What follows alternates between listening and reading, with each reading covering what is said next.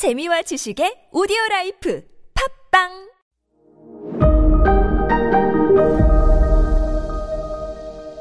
네, 여러분 안녕하십니까. 역사 스토리텔러 썬킴 인사드리겠습니다. 광성보에 들어가시면요. 앞전에 있었던 그 초지진과 덕진진과는 어, 비교해 봤을 때 굉장히 커요. 그 안에 어, 보와 진이 여러 개가 있습니다. 굉장히 사이즈가 커요. 광성보는요. 지금 광성보에 들어가시면요. 손돌목 돈대라는 게 있을 겁니다. 거기서 당시 이제 그 어지현 장군이 이끌던 조선군이 총 360명이거든요. 360명이었어요. 손돌목 돈대 올라가실 수 있습니다. 안에 들어가실 수도 있고 거기서 360명 전원이 다 몰살당합니다. 어지현 장군도 거기서 순국을 하십니다. 손돌목 돈대라는 거. 돈대라는 게 뭐냐면요. 나, 나 사업할 테니까 네가 돈대가 아니라 돈이 그거예요. 어, 흙 무덤이 흙 무더기 돈자 한자로요. 돈. 그러니까 돈대는 간단하게 흙을 쌓아놓은 뭐 기지 정도로 보시면 돼요. 돈대가요. 손돌목도 제가 말씀드렸나? 손돌목이 뭐냐면 그걸 딱 제가 여러분께 말씀드린 순간 왜 어지현 장군이 여기에서 최후의 일전을 결정하셨는지 정말 감동이라니까요. 지금 광성보의 손돌목 돈대라는 그 고지 고지 바로 앞바다, 강화 해협의 앞바다가 손돌목이라는 바다예요. 해협이에요. 지금 거기 가셔가지고 바다 물살 한번 보십시오. 보는 것만으로도 소름 끼쳐요. 여러분 아마 태어나서 가지고 보신 물살 가운데서 제일 셀걸요? 물살이 정말로 소용돌이가 치면서 지나가요. 그 앞에 물살이요. 보면 별의 별게 다 떠다녀요. 뭐 책상 떠나다니고, 뭐 침대 떠다니고, 휩쓸려 온 게 거기 다 모이는 거야. 회오리를 치면서 바다가 물이 흘러가요. 순간 겁난다니까요. 와, 저기 내가 휩쓸리면 나 죽는구나. 정도요. 여기가 왜 손돌목이라는 바, 다 이름이 손돌목이냐면 그 기억나시죠? 아, 여러분이 뭐 경험해서 기억나시는 게 아니라 제가 말씀드린 거. 1232년에 고려 때 그 몽골이 침공을 하죠. 그래서 당시 이제 고려의 고종이라는 그 황제가 개성을 버리고 강화도로 도망옵니다. 이른바 강화도 천도를 하는데 배를 타고 건너가요. 그 고려의 고종이요. 개성 출발해서 김포 찍고 이제 강화도로 들어왔는데 당시 뱃사공 이름이 손돌이었어요. 근데 고려 고종이 봤을 때 임마야 손돌이 강화도 쪽으로 안 가고 자꾸 이상한 쪽으로 가는 거야 배가. 그래서 얘기합니다. 야, 야 너 뱃사공, 너 지금 나 지금 돌, 배 돌려가지고 나 몽골 쪽에 나 지금 넘기려고 하지? 아닙니다.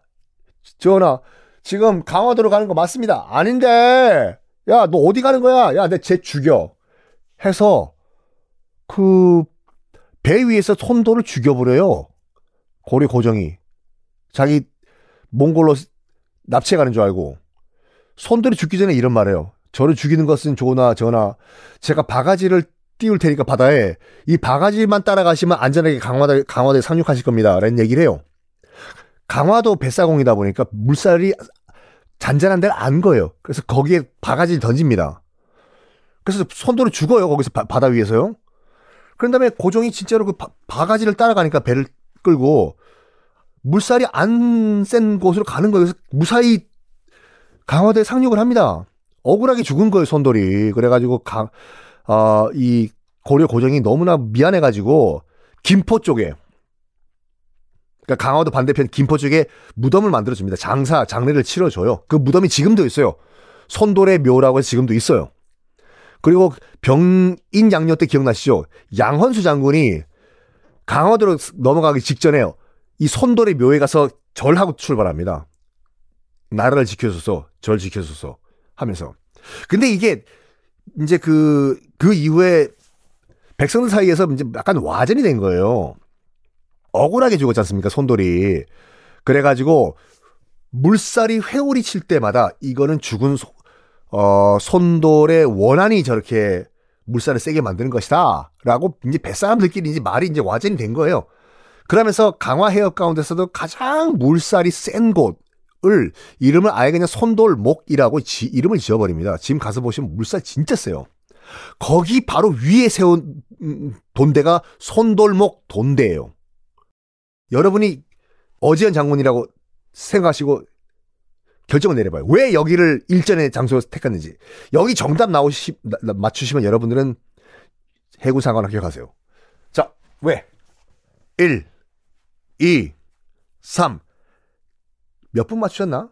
저 목포에 계신 김씨 아 씨 맞추셨나? 봐봐요. 지금 미군이 당시에 어떻게 사, 북상을 하고 있었어요.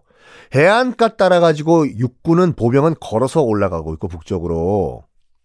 그리고 미 해군은 배 끌고 강화 해협을 따라서 북쪽으로 올라가고 있잖아요. 한포 사격하면서. 어제한 장군은 이렇게 판단했어요. 어떻게? 우리가 미 육군과 해군을 동시에 상대할 수가 없다.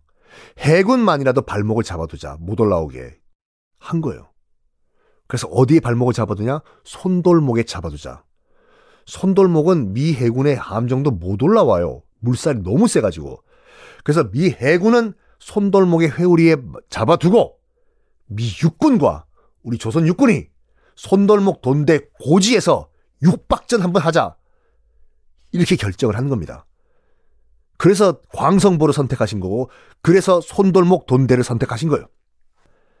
최후일전 360명 결상전 준비를 합니다.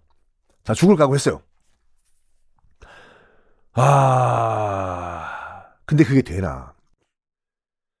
당시 미국은 이, 이길 거라고 생각했어요. 그래가지고 사진사를 다 데려갑니다. 그래가지고 그 초지진에 상륙했을 때부터 다 기록 사진 남겨요. 지금도 검색해보면 나와요. 그, 그 치열했던 손돌목 돈대 광성보 전투, 아, 그 사진 검색해보시면요. 그때 그 미군의 사살당한 조선군 병사 시신이 널브러져 있는 사진이 그대로 남아있거든요. 미군이 사진 찍어갔습니다. 얼마나 리얼하냐면 광성보에 널려 있는 널브러져 있는 조선군 시신들의 표정까지 그대로 다 나와 있어요. 사진에 기록 사진 찍어간 거요.